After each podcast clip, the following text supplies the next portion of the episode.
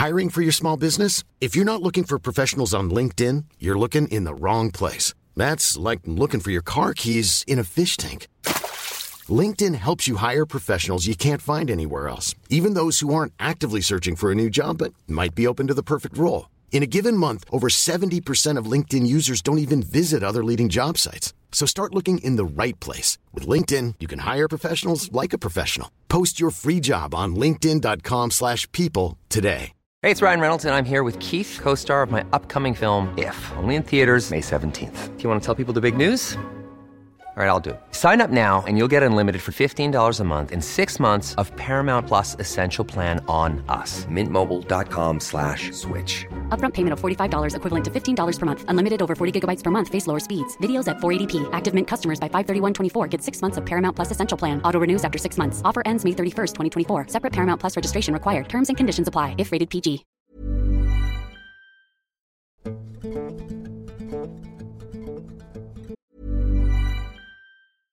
How would you like to look five years younger? In a clinical study, people that had volume added with Juvederm Voluma XC in the cheeks perceived themselves as looking five years younger at six months after treatment. Look younger, feel like you. Add volume for lift and contour in the cheeks with Juvederm Voluma XC. Reverse signs of aging by adding volume to smooth laugh lines with Juvederm Vollure XC. For important safety information and to find a licensed specialist, visit juvederm.com. That's J U V E D E R M.com. Not for people with severe allergic reactions, allergies to lidocaine, or the proteins used in Juvederm. Common side effects include injection site redness, swelling, pain, tenderness, firmness, lumps, bumps, bruising, discoloration, or itching. There's a risk of unintentional injection into a blood vessel, which can cause vision abnormalities, blindness, stroke, temporary scabs, or scarring. Talk to a licensed specialist to find out if it's right for you.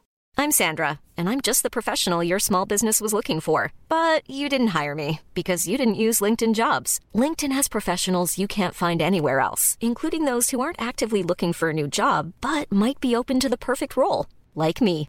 In a given month, over 70% of LinkedIn users don't visit other leading job sites. So if you're not looking on LinkedIn, you'll miss out on great candidates like Sandra. Start hiring professionals like a professional. Post your free job on linkedin.com/people today.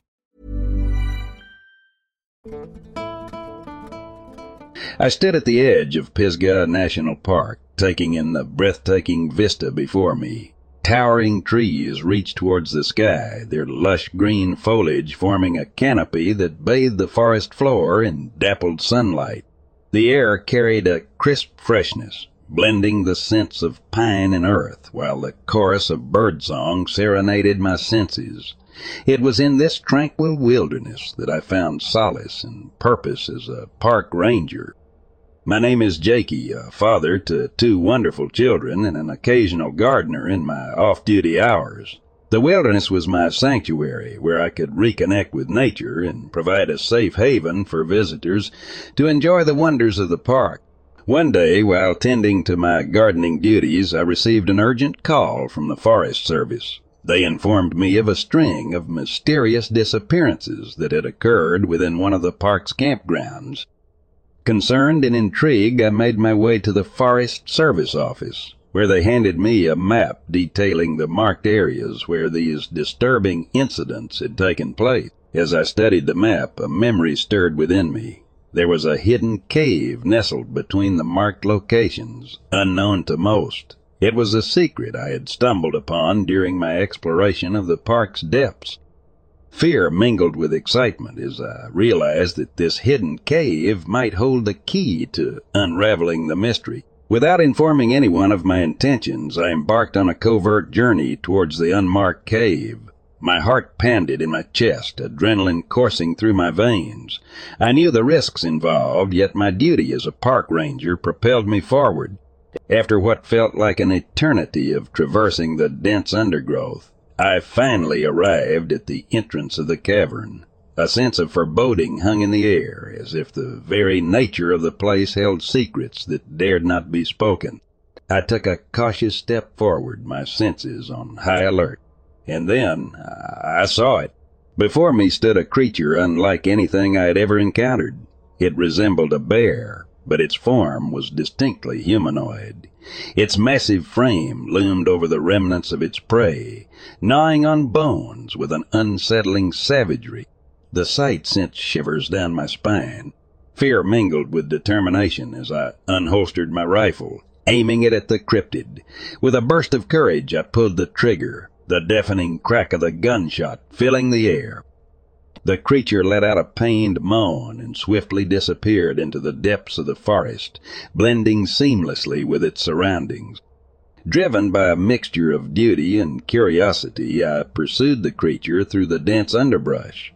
But no matter how hard I tried, it remained elusive, disappearing like a ghost into the wilderness. When I returned to the cavern, a scene of horror awaited me. The lifeless bodies of fifteen missing campers lay strewn across the cold, rocky floor. A wave of sorrow washed over me, my heart heavy with the knowledge that I had not arrived in time to save them. I immediately contacted the police, informing them of the grisly discovery. They arrived swiftly, their expressions a mix of shock and disbelief. The weight of my responsibilities as a park ranger settled heavily upon my shoulders, knowing that I had failed those whose lives had been tragically cut short.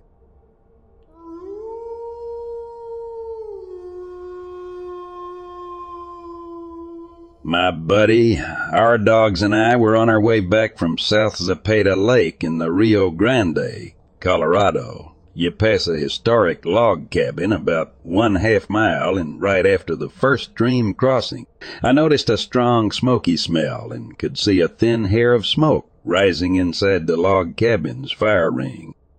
We put it out with our Nalgene water and similar to the top post, we're 100% sure the wind would have stoked it and the building would be ashes in the surrounding forest if we didn't.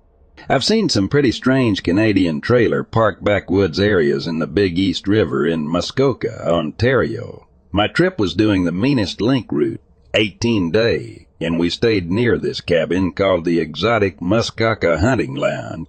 Eh, nothing notably uh, rough up, just a lot of random machinery and items scattered about. Just a general hills have eyes feeling, I guess. Also, didn't help my friend was lost for seven hours the day after while taking the wrong turn on an ATV trail portaging the river bend. If alone, ATV driver didn't stumble upon him carrying his cedar canvas canoe, he would slept under it that night.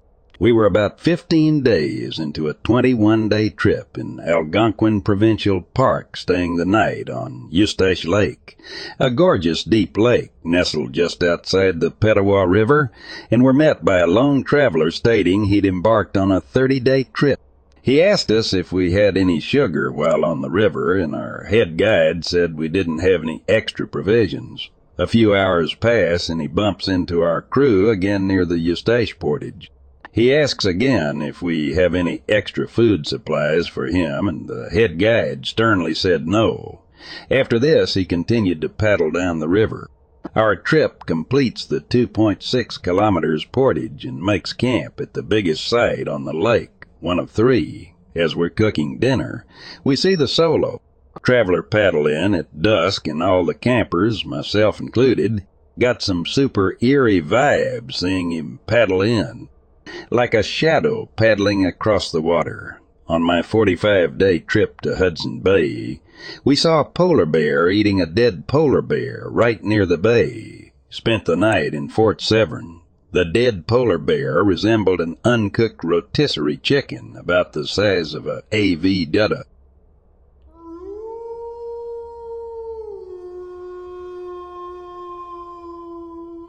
Once went camping in North Dakota had a large group of wild bison come by into our campsite, which apparently was common according to the ranger. What was uncommon, however, was the dead coyote hanging off the horn of one of the big male's horn. Yes, apparently coyotes will try to attack the young calves if they think they can get a straggler. Yes, bison horns can gore a coyote pretty nastily. No, no one was brave enough to try and get the coyote corpse off the bison nor did the bison really seem to mind having a dead animal on its head.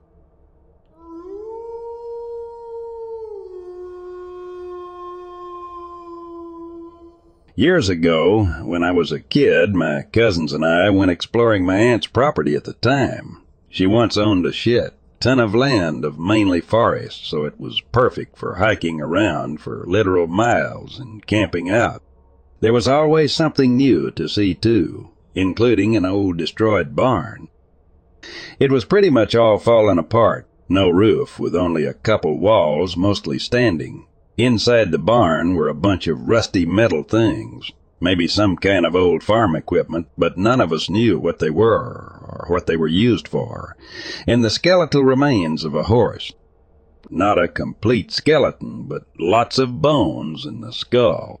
None of us knew about the barn or the horse, not even my aunt or uncle. We just left everything there.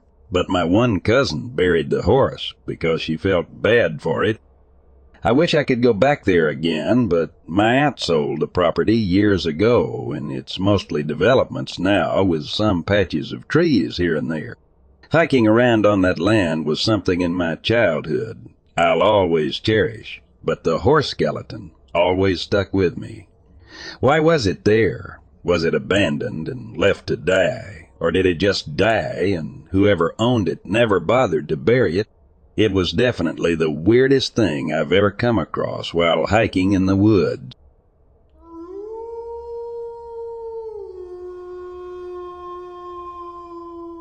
I came across a girl's tent near the summit of my hike and thought nothing of it at first, but then I could hear whimpering from inside the tent. I asked if anything was okay, and she asked, Are they gone yet? I asked who, and she just started crying really loudly. I opened the tent to find her naked, covered in dirt, and a bloody face as if someone punched her in the nose. Apparently she was joking by herself near dawn to see the sun rise at the summit and set up her tent at a place where she could get a good view. A group of guys saw that she was alone and decided to rape her. I didn't get the details of the story as that was all she told me. I called 911 and they dispatched a ranger to meet us on the trail. She was taken to the local hospital for a rape kit in her testimony. I quickly went home as well. The really sad part was I heard her say she just turned 18 a few days ago to the ranger when he asked for her aid. The poor girl was out there celebrating her 18th birthday by herself, only to have this happen to her.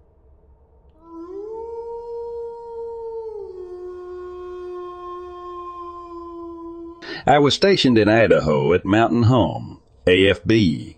The air base is situated at the end of a long road going out into the desert, and at the time, it's been quite a while, so don't know what it's like today. There was only a gas station and a restaurant as you approached the base. Pretty lonely area at the time. As I passed the gas station, it was pretty late at night, around 11:30 p.m. or so. A pewter gray Volkswagen Rabbit pulled out suddenly from the station, right in front of me, making me swerve to avoid hitting it. I was pretty PO'd, so took note of the description and the license plate. Just then it vanished. I saw the driver and passenger's head enough to get a, a description.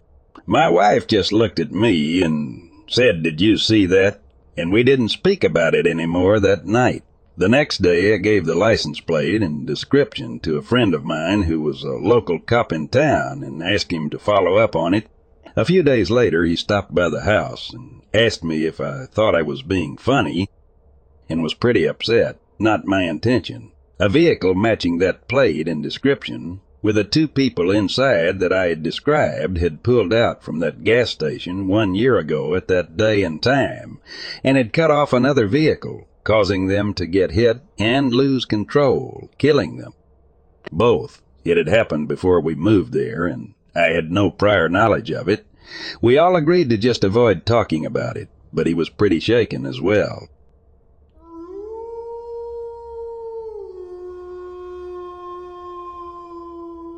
My uncle was a lorry driver, he would go to many countries in Europe transporting large kitchen appliances.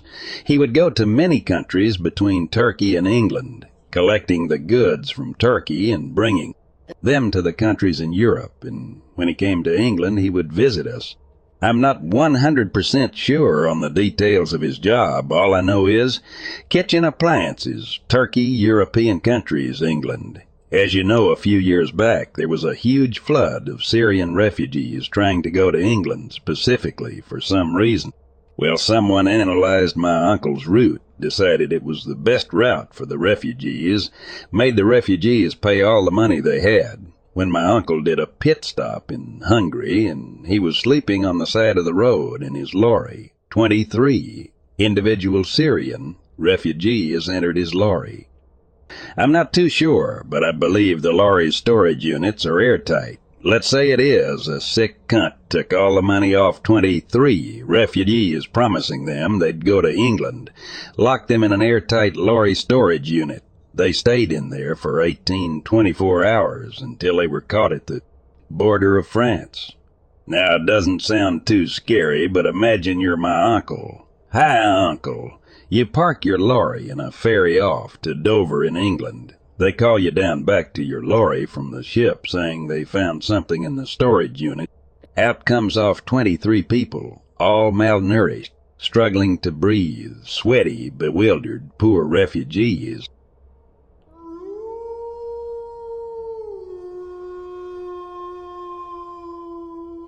I once went up to a small mountain town in Colorado with my dad to stay for a few days.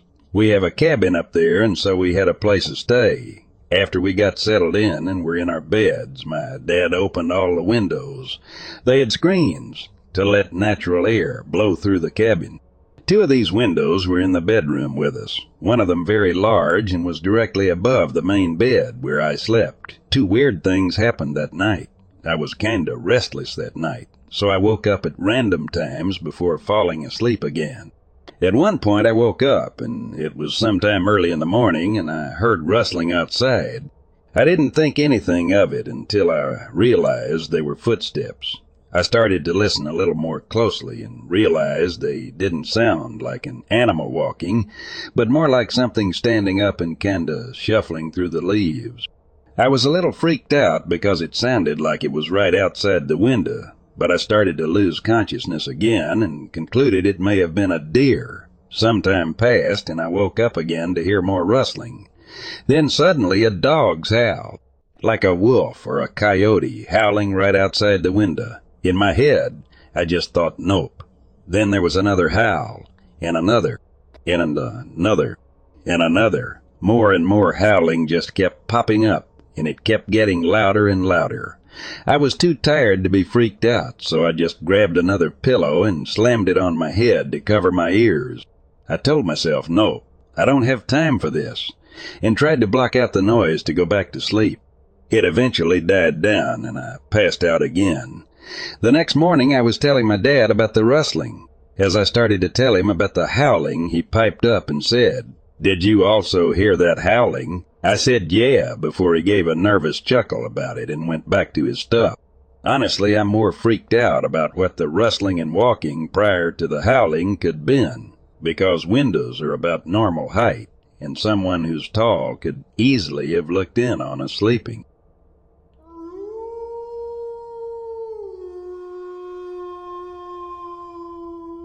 I was working at a mall under construction, and it was slowly becoming winter where I am. So that means 5 p.m. the sun goes down and 6 p.m. is dark. It was after 5 p.m. and the mall didn't have lights. So we had to work by our work light. We were the last guys on site, and because he is first aid, my boss and I could work alone. At one point, my boss asked me to go do something in the bathrooms at the back. The bathrooms were down this long hallway, this really long hallway, lots of turns and such with no lights besides my phone.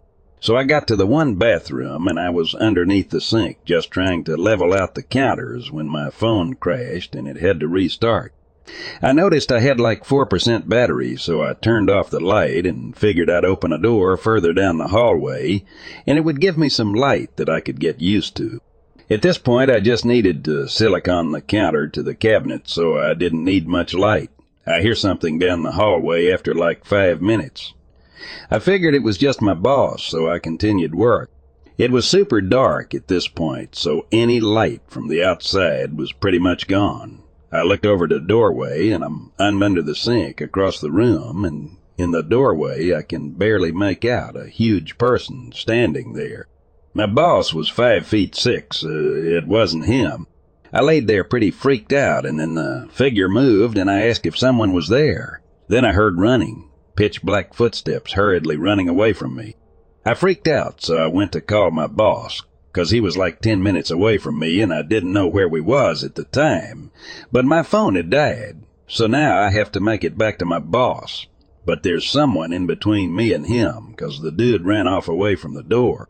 That walk back to my boss was probably one of the freakiest things, 'cause I was expecting someone to jump out and stab me. I made it back to my boss, and he's like, Oh, you're finished, and I told him my story. So he told me that we can just finish up tomorrow, and we decided to leave. We packed our tools and brought them with us. The next day there was a toolbox meeting for all of the trades to attend, and some toolboxes had been stolen, as well as copper pipe. The door that I had opened for light the previous day led to an area where there was a lot of HVAC units. However, the area wasn't very sealed off. You could walk in off the street. What I think happened is some dudes were stealing copper pipe in that area, and when I opened the door, they got spooked. So someone came in to check it out, and when they heard me ask, they booked it and went into the mall. When I left, uh, they must have had another guy come in and help get some toolboxes, 'cause a big one was missing. I was super out of shape at the time, and I was recovering from a dislocated pelvis that had been set recently, so it freaked me out, 'cause if that dude fought me, I would have died immediately.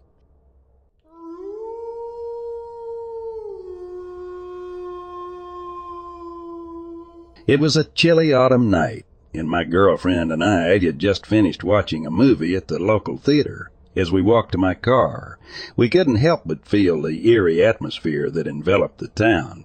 The moon was full, casting an ethereal glow on the deserted streets. As I drove my girlfriend home, we chatted about the movie and our plans for the weekend. The conversation was light and easy, providing a welcome distraction from the unsettling ambience outside. As we turned onto a particularly dark stretch of road, I felt a shiver run down my spine. Suddenly, without warning, a transparent figure appeared in the middle of the road. It was a girl with long flowing hair and a white dress that seemed to shimmer in the moonlight.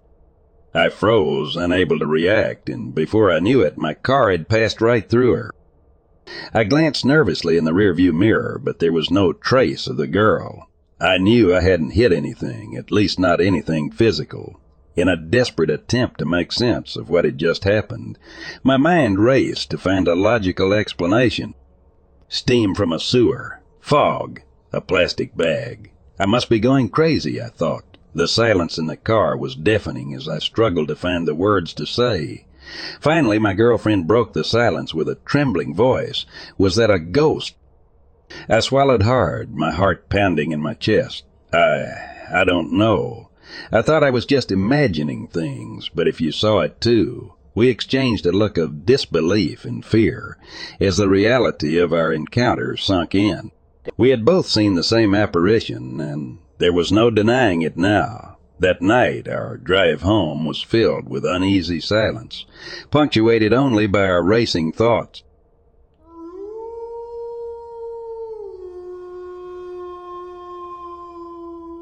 I lived in a big 1840s colonial house with three of my friends for a while. It was set back in 50 plus acres of state wildlife property, and it was a gorgeous house. The bedrooms were all upstairs and all lined up down the hall.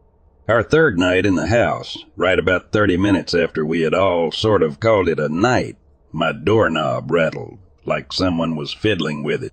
Then I heard the door next to mine rattle, and the next, and the next, all the way down the hall, one at a time. The next morning, one of my housemates asked why I was messing with the doors, since she had asked the two guys in the house, and neither of them knew what she was talking about.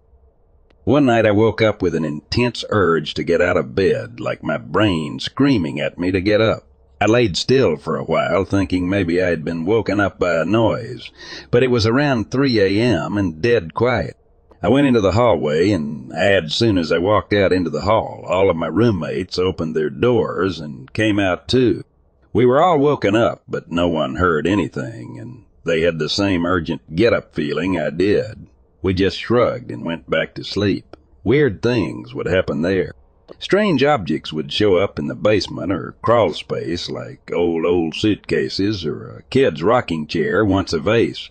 Just random stuff. You would occasionally hear footsteps running down the bedroom hall and down the stairs if you were in the living room below.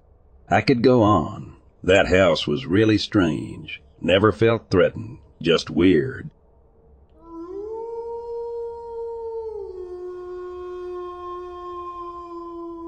In the aftermath of the world's devastation, our small community struggled to survive. Food was scarce, and the once familiar landscapes had transformed into a mutated wasteland. As one of the skilled hunters in our group, it was my responsibility to venture into the unknown and bring back the resources we desperately needed.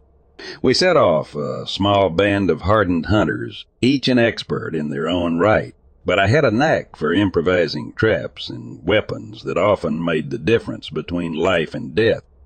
As we journeyed further into the mutated wasteland, we encountered creatures that defied belief. Some were grotesque amalgamations of animals we had once known, while others were entirely new species born of the catastrophe. We fought and killed many of these monstrous creatures, and I devised a series of creative and deadly methods to dispatch them. One such trap involved rigging a tripwire to a deadfall, crushing a reptilian beast that boasted scaly armor and razor sharp teeth. Another time I crafted a makeshift spear from a broken tree branch and took down a massive six-legged creature with the precision of a skilled marksman. But our most harrowing encounter came when we were ambushed by the most powerful and deadly creature we had ever faced. The beast stood on four muscular legs, its twisted form covered in spiked armored plating. Its eyes glowed with a malevolent intelligence that sent chills down our spines. We were outmatched, and one by one, my fellow hunters fell to the creature's relentless onslaught. As the last surviving hunter, I knew I had to find a way to defeat the beast. Drawing upon my knowledge of the creature's habits and weaknesses, I devised a plan. I studied the predator's scent, marking habits, and chemical communication, using my findings to create a synthetic pheromone to lure the creature into a trap. By placing the pheromone in strategic locations, I was able to manipulate the predator's movements and create an opportunity to strike. The beast approached the trap, its keen senses drawn to the irresistible scent. As it closed in, I sprang into action, launching my carefully prepared attack that finally brought the creature down. Exhausted and battered, I knew my fallen comrades would not have died in vain. When I returned to our community, I brought not only much needed resources, but also tales of our harrowing encounters and a newfound appreciation for the power of human ingenuity. Our world might have changed beyond recognition, but the resilience and adaptability of the human spirit remained a force to be reckoned with.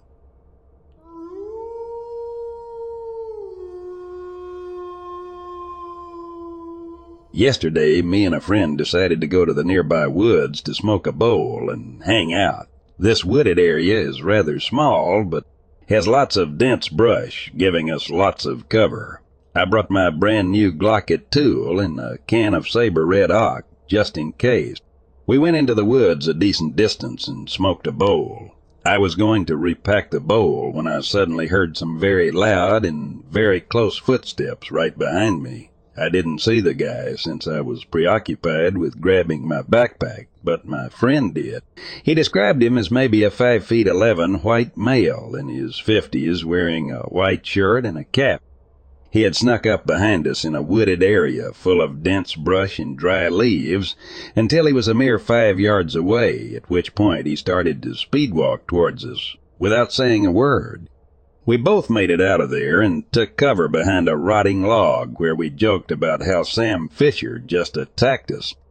I personally feel like someone wouldn't be that stealthy just to sneak up on two kids smoking weed, and that he may have had some bad motive or something. I can post pictures of the location if you guys request it.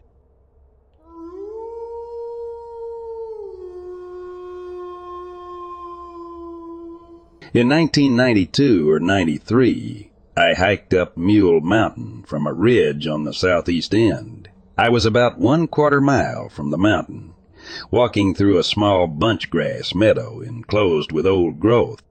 First, elk hunting. It was unusually quiet, so I was walking as softly as possible. I had stopped to listen and watch, when off to my right from deep in the timber I heard very clearly and loudly a sound like someone blowing across the mouth of a soda bottle. It wasn't a bear woofing. There were three split-second bursts in rapid succession, followed by a loud guttural gurgling call, similar to a deep trill. At sixty years of age, I have spent a majority of my life in the Oregon woods, but have never heard these sounds before or since. It stirred what I call the caveman response, a deep primeval fear that immediately throws you into the fight or flight mode. I left by the shortest route possible back to my truck. I have never returned to that area. It's as if my instincts tell me not to, that there's something that didn't want me there.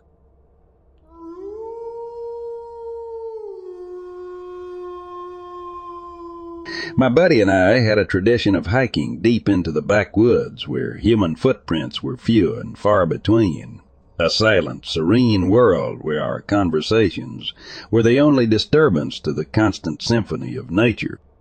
That's where our story begins, way out there with nobody in sight. One particular evening, as the sun dipped below the horizon, I began to gather some wood for a campfire, picking up sticks here and there. My eyes landed on a stick that stood out from the rest.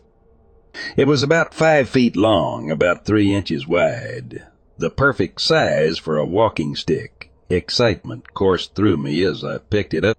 It was straight and mostly smooth, the ideal companion for long hikes. What was really surprising was that one end was smoother than the rest. A thought bubbled up in my mind. Had I stumbled upon a fellow hiker's discarded walking stick, my fingers traced the meticulously whittled end, admiring the craftsmanship. But as my eyes took in the details, I realized with an escalating sense of disbelief that it wasn't a handle. Not even close.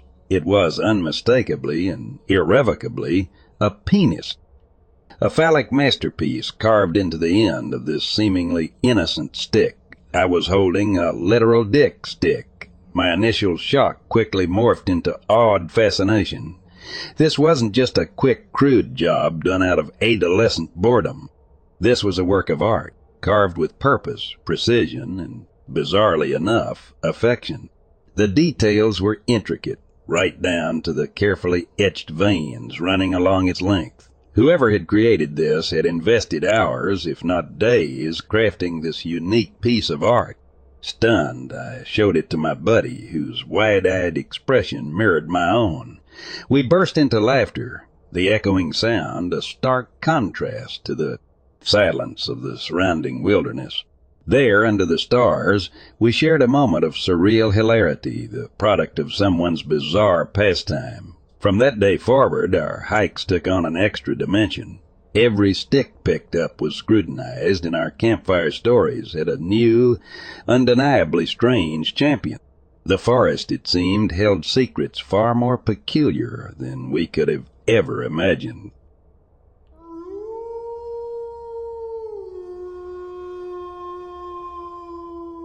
I work in the outdoor field and lead trips regularly. I once led a trip to the top of Mount Stringer in North Carolina. It's a tough climb to get to the top and about six miles from the nearest road. I was leading a group of eight middle school kids and had one co-instructor. We were camping out on top of the mountain and it was a beautiful night with a full moon.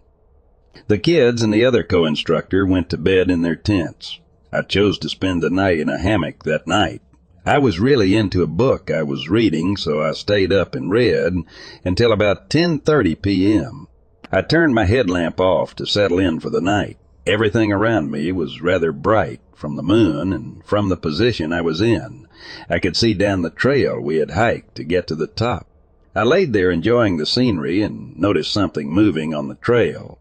Bears are common in the area, so I perked up. As it got closer, I could tell it was a person. We were in the middle of nowhere, and there was someone hiking up the trail with no headlamp or any gear. I was just frozen, watching this person move closer to our camp. They arrived at the top of the mountain where we were and just stopped. I watched as what appeared to be a man surveyed our camp. I really could only see the outline of him. He stood there for what seemed like thirty minutes, but may have been ten. He then turned, sat down under a tree facing our camp, he was sitting up in a way that I knew he wasn't trying to sleep. He just sat there, staring at our camp. I had no idea what to do. I decided to wait it out. I waited, just staring at the man while he stared at my camp. This went on until about 3.30 a.m. Then he stood up, took a moment to survey my camp, a few minutes longer, and then went back down the trail he came upon. I, to this day, have no idea what that was all about, but it freaked me out. I was paranoid that we were being followed for the rest of the trip.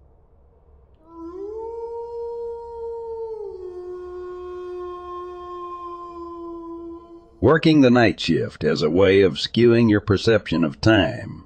Before you know it, the world is celebrating Christmas and you're just finishing up work at 1 a.m.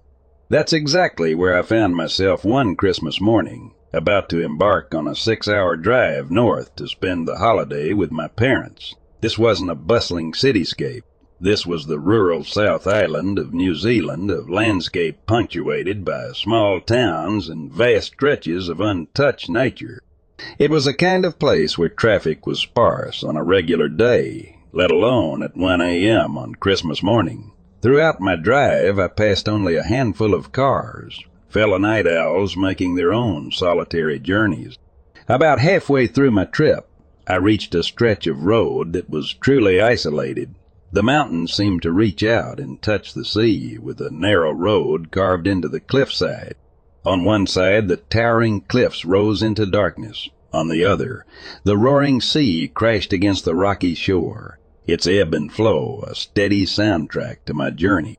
It was on this remote road, some twenty kilometers from the nearest town, that my headlights illuminated an unusual sight a man walking in the middle of nowhere, the pitch black night, the eerie sound of the waves, and the intermittent sea fog created an almost otherworldly backdrop to this lone figure. What made the scene even stranger was what he was carrying a cheap blow up doll slung over his shoulder. There were no houses in sight, and given the steep mountains and the proximity of the sea, it was clear there were no suitable places for a dwelling until I reached the next town. This man was truly in the middle of nowhere, and his presence was inexplicably unsettling. Friends have since asked me if I stopped to see if he needed help, suggesting he might have been left behind by someone. But in the face of that bizarre spectacle, under the vast expanse of the starry sky, with the relentless sea as my only companion, there was no way I was stopping. I drove on, the image of the man and his blow-up doll growing smaller in my rear-view mirror. Even now, the memory lingers. A lone figure in the darkness, a curious anomaly against the rugged beauty of rural New Zealand. I still don't know who he was or why he was there. All I knew is that six hour drive was the longest I've ever experienced, and I'll never forget that Christmas morning.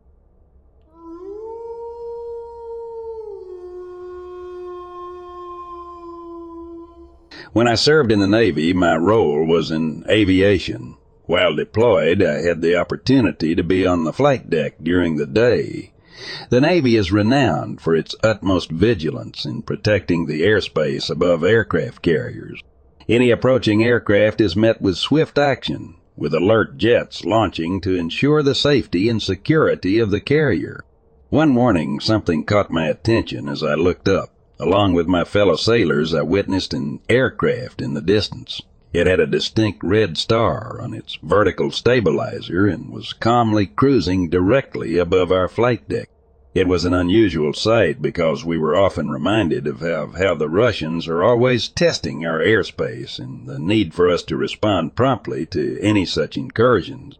However, this particular aircraft seemed to be peacefully soaring a few thousand feet above our flight deck, defying the expected reaction. The incident left us intrigued and sparked discussions among the crew.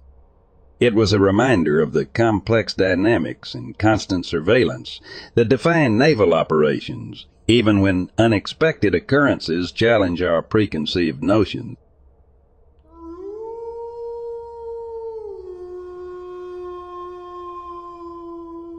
I live at the base of Pikes Peak in Colorado Springs, surrounded by the majestic mountains. During the spring and summer, I spend a lot of my time exploring these rugged terrains. However, the scariest experience I've ever had in those mountains occurred during a severe lightning storm that put me and my two buddies in grave danger. It all started when five of us embarked on a mountain adventure, driving in a Jeep Wrangler and a Hummer. We received a phone call from someone who said they would meet us at our destination. Perfect, we thought. They provided us with directions to the camping spot and an alternate meet-up location in case they couldn't find it. A simple spot easily accessible off the main road before the dense forest. This way, one of us could guide the third car back once enough time had passed, accounting for the loss of cell service in the area.